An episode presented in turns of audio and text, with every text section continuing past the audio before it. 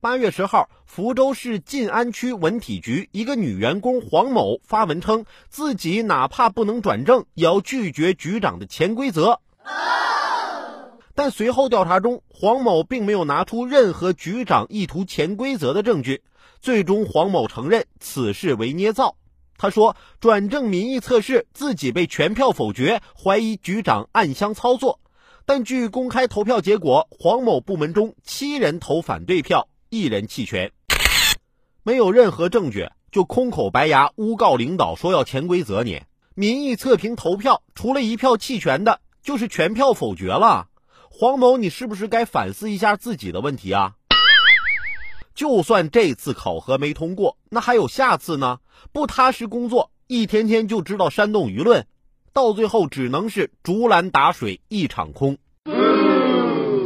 就这些诬陷的，我从小就深受其害啊。